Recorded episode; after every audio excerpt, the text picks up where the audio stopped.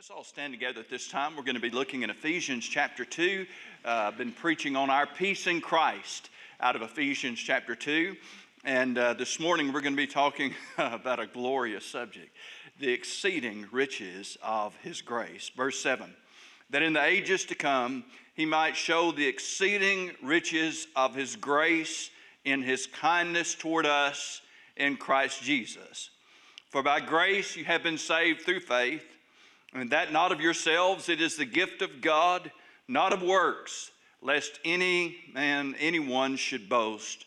For we are his workmanship, created in Christ Jesus for good works, which God prepared beforehand that we should walk in them. And may God bless the reading of his word today, is my prayer. You may be seated.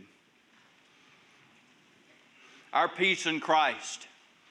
The message of the peace that is available to us through Jesus Christ was set in stark contrast to a world full of turmoil, strife, division, hatred, greed, violence, warfare.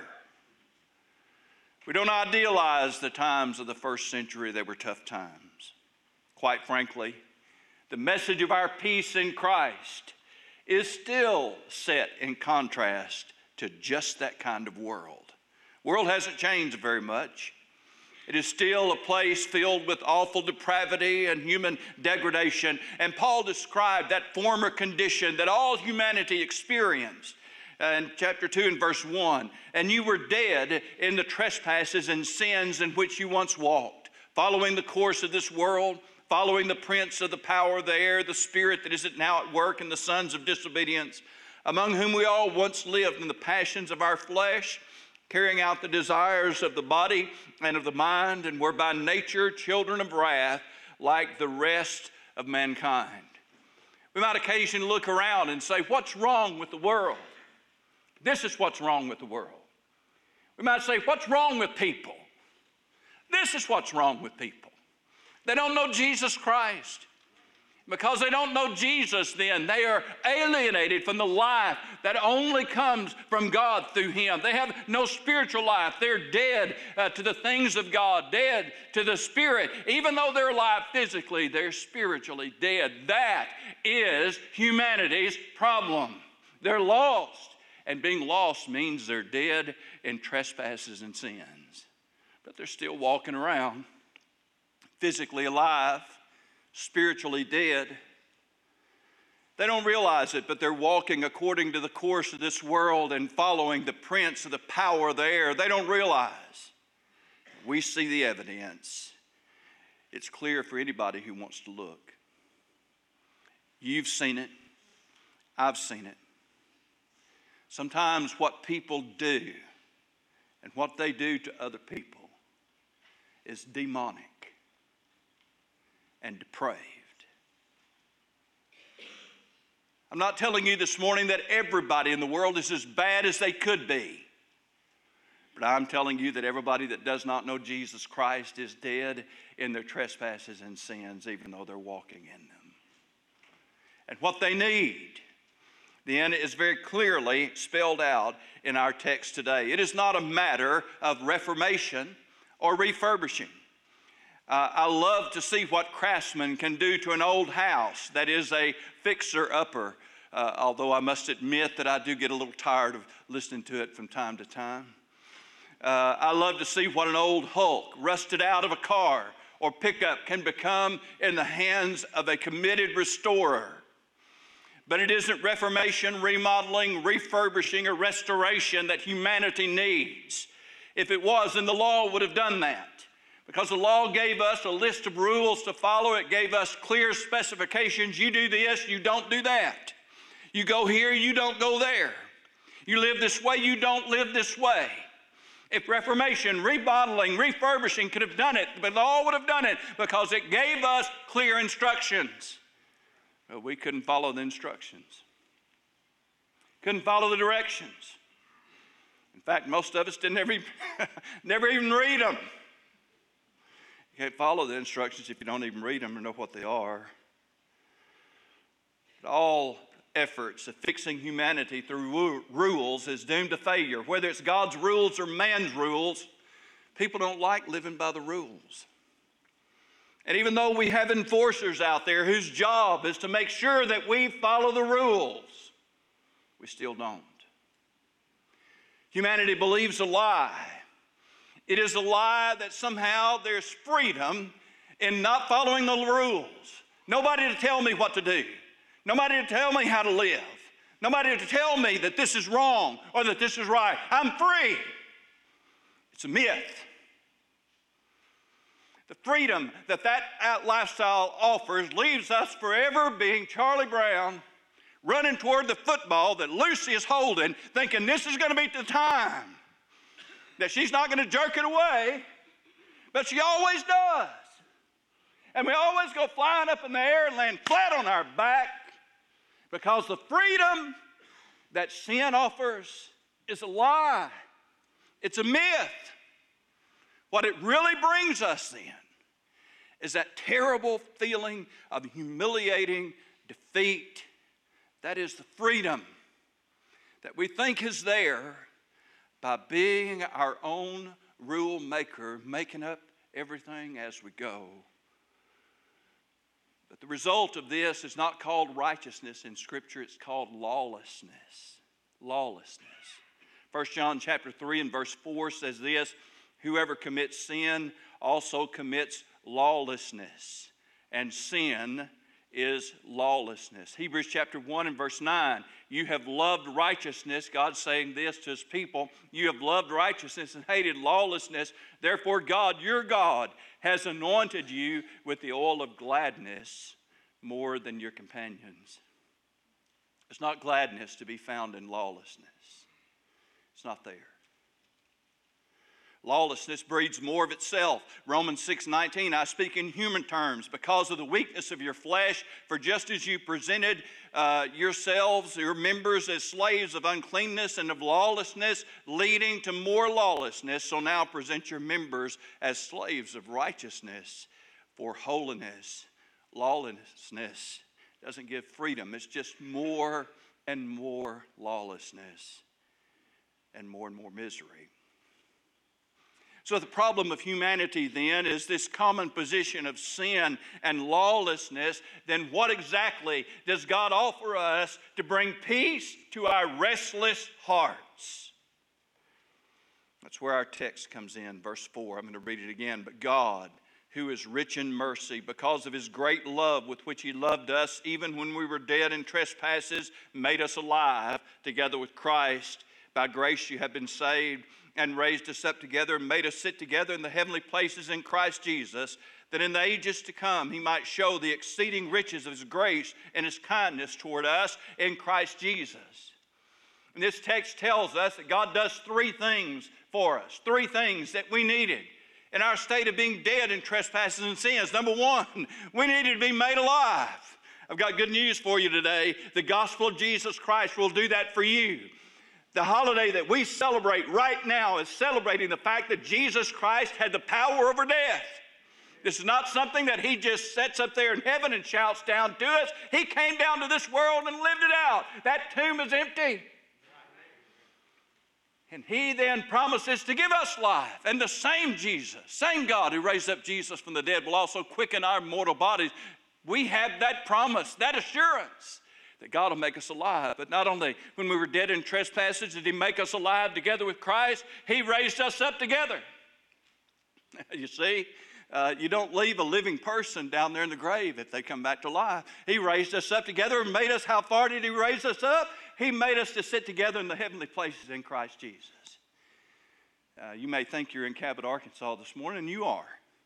You're in Faith Baptist Church, you are, so am I uh, right there on Bill Foster Memorial Expressway. Uh, we'd have made that name a little bit longer if we could have figured out how to do it. But uh, man, I, over yonder on that main road, you know, close to the fire station.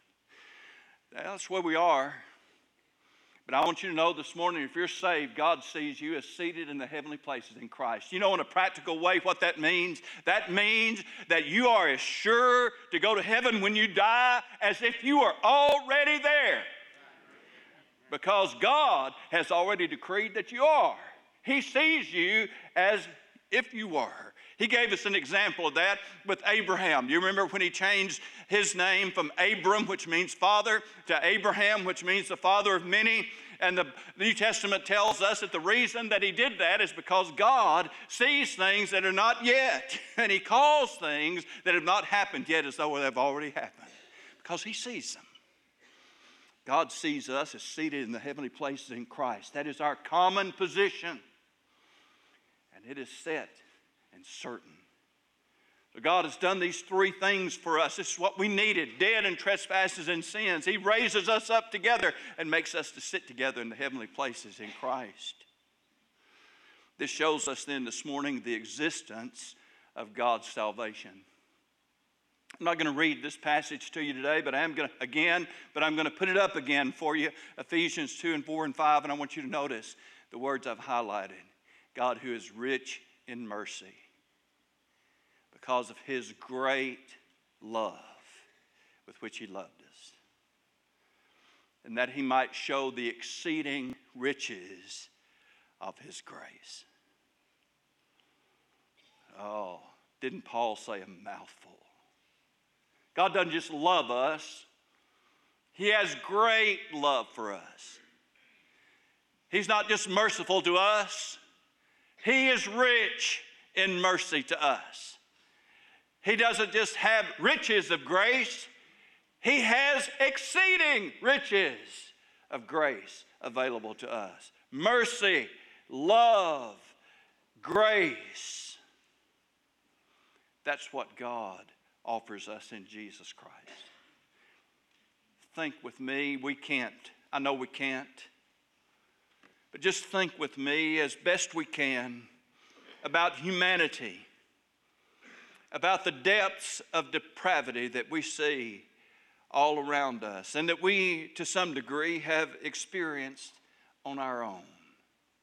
We think about the evil that humanity is capable of unspeakable, inexpressible evil. Our ability to experience this evil and to spread it around among ourselves and advance its cause is increasing as our technology advances. Uh, we never have to leave the confines of our home if we were so inclined to steal. That happens every day in this country. You don't have to actually walk up to a building and knock on a door, put a gun to somebody's head to take what belongs to them. All you need is a keyboard. See, our technology has made it easier for us to lie to one another, to deceive one another, to practice all kinds of evil. I mentioned that this morning only so that we would understand that the further along that humanity goes, we're not improving our lot very much. We're making it easier and easier and easier to sin and the mind and even the body grows immune to sin's effects, but the heart never does. The heart continues to feel the grief and the pain. In its sin and depravity, then mankind goes ever deeper into sin. And it is that that makes us wonder about God's mercy, God's love, and God's grace.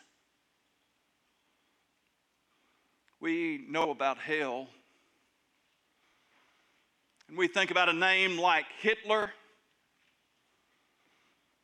and think about what that man did. And we see hell and think about Hitler and say, yeah, yeah. I could name a dozen sins. And the people that commit them we think about the mass murderers, the people who walk into a classroom and shoot down dozens of people. We think about it, these things. We see what humanity does to other people. We understand then why there's a hell. We can nod our heads to it. We can say amen to it. Yep. Makes sense. I'll tell you what doesn't make sense when you think about how sinful humanity is. And when you think about the fact that God says that all have sinned, all come short of the glory of God, that the wages of sin is death, it's what it deserves. We think that all have sinned and come short of the glory of God. I'll tell you what's amazing is that God loves us. God loves mankind. That God is merciful and gracious and forgiving. That's what's amazing. In fact, it's so amazing that, that some people look at this and, and they'll say, you know, I, I just I can't buy it that God so loved the whole world. And, they'll argue with John 3.16, no, God just loves some people.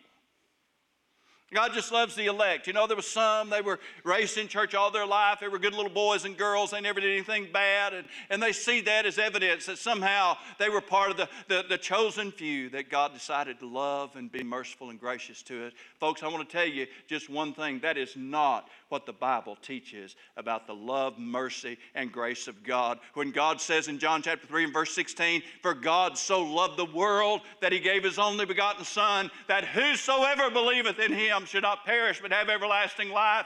I'm just foolish enough or smart enough. I'm just a biblically committed Christian enough to believe it when God said, Whosoever, that's what He meant. That God loves the world. That God loved us while we were yet sinners. God loved us when we were hostile against Him. God loved us when our hearts were full of hate and our minds were full of evil. We might not have even known it yet.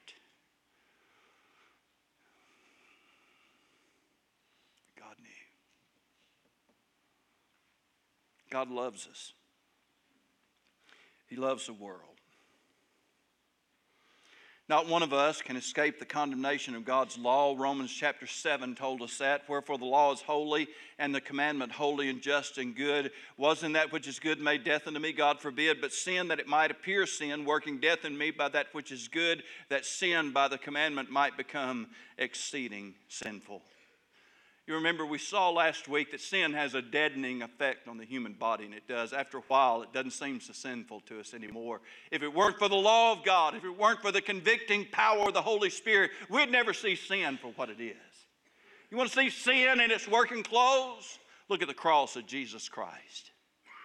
There, all the glamour and the glitz and the glory is stripped away from sin, and you see it in all of its horrifying depravity. You see what sin did to Jesus Christ when it got his hands nailed to the cross. You see, that's what sin is. That's what sin is.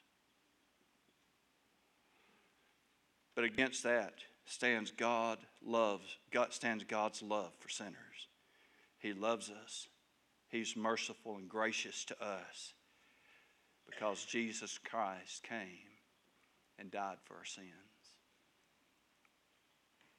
So we're made alive with Christ, we're raised up with Christ. We're made to sit together in the heavenly places in Christ so that in the ages to come, God might show forth the exceeding riches of His grace. You see, God doesn't just love us, He shows us great love. He's not just merciful, but He is rich in mercy. He's not just gracious, He's exceeding gracious. God lavishes His love, mercy, and grace on us in Jesus Christ. I've told you before that I'm a miracle whip kind of guy. I'm not a mayonnaise kind of guy. I grew up, mama raised us on miracle whip. First time I had mayonnaise, I thought it was miracle whip that went bad. Now, I have. I've developed a taste for mayonnaise over the years. I'm fine with mayo, it's okay. But, uh, I, you know, even Miracle Whip, I kind of like in smaller quantities. We stopped at a McDonald's one day. Nancy and I don't do that very often anymore since our kids are grown. And I say that only for all you young families. Your day is coming, it, it will happen. We stopped at McDonald's one day, and, and I ordered uh, one of their new Angus burgers. It was new at the time, and, and uh, as I always do, lettuce, no lettuce, uh, no onion. And apparently they made up for the lack of veggies by putting on a pile of mayonnaise. I mean, I had to peel the wrapper off the burger. And you know, I'm trying to drive here with a burger. And every bite I took, it was squirting mayonnaise all over me. I'd take a bite and reach for a napkin. And you know, a dry napkin does absolutely nothing with mayonnaise except spread it around. You know, I had mayonnaise in my beard, I had it down my shirt.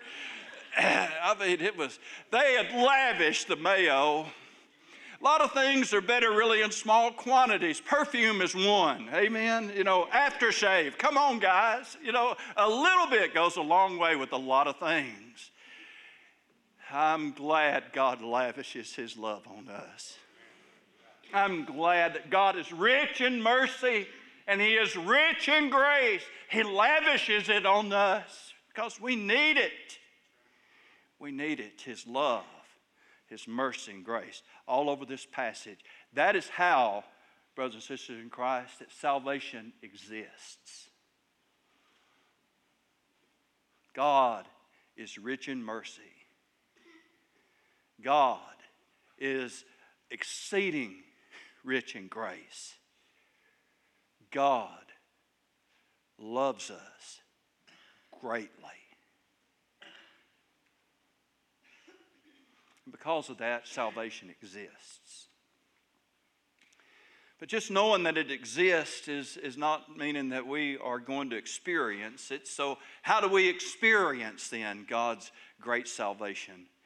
Well, we keep reading in the passage, and it tells us very plain. This is kind of a John 3:16 kind of verse. Most of you know it by heart. For by grace are you saved, verse 8, through faith, and that not of yourselves. It is the gift of God, not of works, lest any man should boast.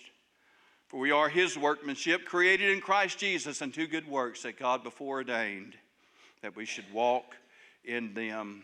For by grace are you saved through faith. And God makes it very plain then in this passage that we experience salvation. Salvation exists, it is available. How do we experience it? We experience it by grace through faith. I've used that passage in more sermons than I can count. It's difficult for me to sit down with anybody and explain to anybody, whether they're 8 or 18 or 80. It's difficult for me to explain salvation without taking them to Ephesians 2 8, 9, and 10. It is such a clear passage, doesn't need a whole lot of explanation.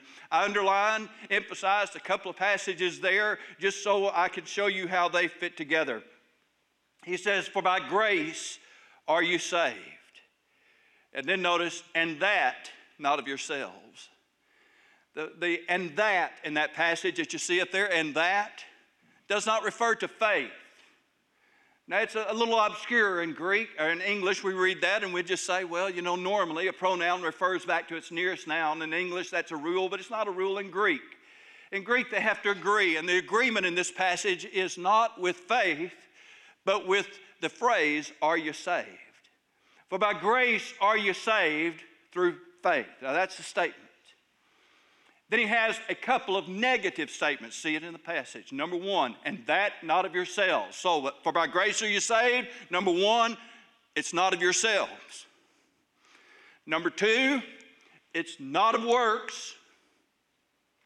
And the third statement is the only positive statement for we then are his workmanship. All three of those statements are qualifying statements. The first one now, I'm not giving that to you as an English lesson. I want you to have a real good understanding of what this passage means. For by grace are you saved through faith. That is a statement as clear as anybody could ever make it. And that is that salvation is by the grace of God. Salvation then is through faith through faith. That is, we believe. Salvation by grace through faith. A couple of things then are telling us, this passage tells us number one, it is not of yourselves. Listen, there is nothing about salvation we can take credit for. Nothing that we can do is going to make us more saved. Uh, nothing we fail to do is going to make us less saved. Nobody is saved saveder, and thank God nobody is the savedest. Uh, we cannot add to it. It is what Jesus Christ has done for us. It is not of ourselves. Now, somebody says, Well, now, wait a minute. Yeah, you're telling me that believing, we have to believe in order to be saved. I'm not the one that's telling you that. The Word of God tells you that. Well, doesn't that mean that we work for it? Absolutely not. Look at Romans chapter 4 and verse 5. But to him who does not work, but believes on him who justifies the ungodly, his faith is accounted for righteousness. So that faith is presented in this passage as the exact opposite of work. I can work my way to heaven, or you think you can. A lot of people do. Or they say, you know, there's no way I can do that. There's no way I can save myself, and I know it because the Bible says it. Salvation is not of myself. And since it is not of myself, then that I know that it's not from me, and therefore I'm going to have to trust the one who can save me, and that's Jesus Christ. And so it is not that we work when we believe, it is that we believe on, we trust in Jesus Christ to do for us what we cannot do for ourselves. Now, it takes the conviction of the Holy Spirit as He works through the truth of Scripture to convince us that we are sinners, to convince us then that we need a Savior, to convince us that the gospel of Jesus Christ is true. And that's not just truth, folks, that we believe at the prompting, at the work of the Holy Spirit as He takes the gospel then, and we see that, and we can understand it, and we believe on it, we trust in it, uh, but that's not of ourselves. That's the power of the gospel that does that. And I'm not making that up. Look at it, Romans 1:16, for I'm not ashamed of the gospel of Christ, for it, what is the gospel, is the power of God unto salvation to everyone who believes, for the Jew first and also for the Greek. For in it, that's the gospel, the righteousness of God is revealed from faith to faith, as it is written, the just shall live by faith. This is not produced by human will or resolve. It's produced by the power of the gospel of Jesus Christ as it is presented to us in the power of the Spirit of God. We see ourselves in need of a Savior. And everybody that's saved in this building today could remember, if prompted, the time when you felt that conviction of the Holy Spirit in your heart. You felt it. And you knew that you needed to be saved. And you trusted Jesus Christ. And the older I get, the more impressed I am to trust Him because there's so much in life and living that I can neither understand or explain and I just have to trust Jesus for it. Then it goes on to make it very clear for us that it's not only not of ourselves, but it's not by works, lest any man should boast, uh, there in verse 9. That'd be the ultimate cause of spiritual pride if we worked our way into heaven. Uh, some time ago, the, the Daily Mail published, or Mail published in the UK ran a headline that says, Now that's a show of faith. And the article discussed members of a Hindu religion that worship their goddess by piercing themselves with hooks. And they showed picture after picture of men with fish hooks, big hooks, tied to ropes, tied into, put into the skin of their backs. They had a nine mile pilgrimage to make to their goddess's temple. And they were pulling along behind them carts and wagons, some of them loaded down and for the ones who didn't have the hooks in their back, they had stakes gone to their mouth. I don't bring this up to make fun of them. I bring them up to emphasize the incredible power of the real gospel of Jesus Christ that says that salvation is not by works. Not by works. What do we have to do to impress our deity? What do we have to do to coerce God? Can we bribe Him? Oh, America is absolutely filled up with people who think they can bribe God. If you want a miracle, send in an offering. If you need a really big envelope, really big miracle, send a really big offering and a really big envelope. Do we really think that? Well, those Hindus did. Uh, one of the ladies they interviewed uh, said that she was there because she'd been married for six years and she had no children, and she was there to pray for God to bless, for their God to bless her with a child. If she didn't get one this year, and I don't know how she was saying that, by the way, because she had an arrow stuck to her mouth. Maybe next year have a bigger arrow. If it doesn't work, maybe next year have more fish hooks. If you don't get the miracle you want with the big offering you sent, send a bigger one. Maybe sooner or later God will hear you and you can blessings be bought?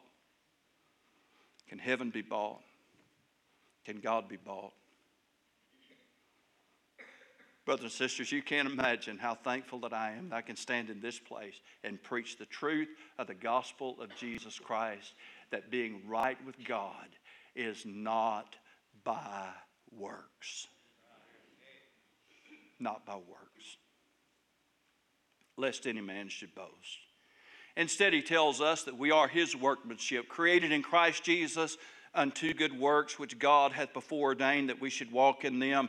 Uh, the idea of workmanship is, is, tied to our concept of craftsmanship. It also was used sometimes of the work of an artist creating a painting or a sculpture that is finished. If you ever visit a museum where famous works of art are displayed, especially the ones that look like something identifiable, You'll be amazed at how some of those old artists, especially like Rembrandt, paid attention to every single detail. Not just in the face of the subject, like Abraham offering Isaac, but right down to the leaves on the tree and the blades of grass and the clouds in the sky. Their amazing attention to detail. By definition, by definition, a masterpiece is something that has been finished. And if you try to do anything to it, you're going to deface it. That's why all of the great masterpieces are put up behind something where you can't get anywhere close to it. You can't do anything to it. It's, it's a finished work of art. It was done by an artist. We are God's masterpiece of grace. We are His workmanship.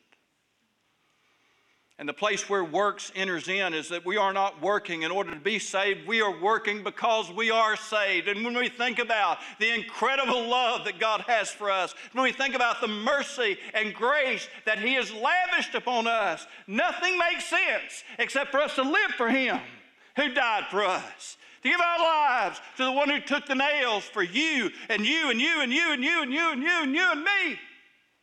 Nothing else makes sense. We are his workmanship, created in Christ Jesus to give glory to that one who has given us in life, this new life. Oh, I could preach for another hour. I don't know how long I preach. It's 10 after 11. I got to go.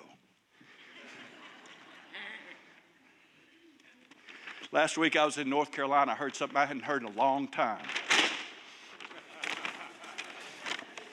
If it looked like I knew how to do that, it's because I did. My first job was using these things in a grocery store, and I just kind of tore that sack. Uh, heard a question asked, hadn't heard in a long time paper or plastic? You see which one I chose? Paper.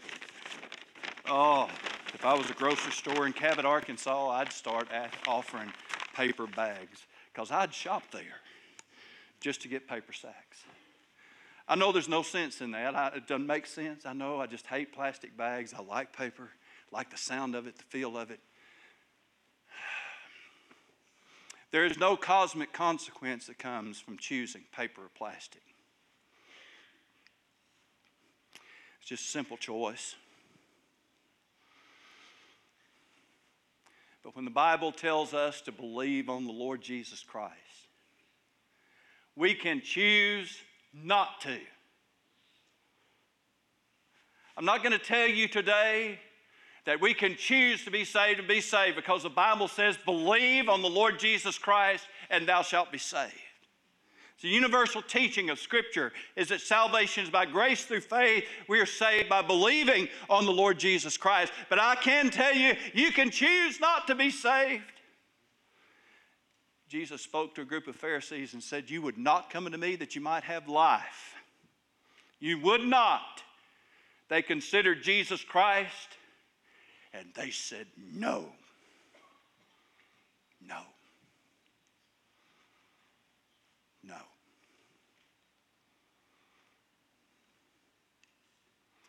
And I urge you this morning to consider the truth you've heard. God loves you, greatly loves you. He is rich in mercy, and He is exceedingly rich in grace. And though He sees you dead in your trespasses and sins, He loves you anyway.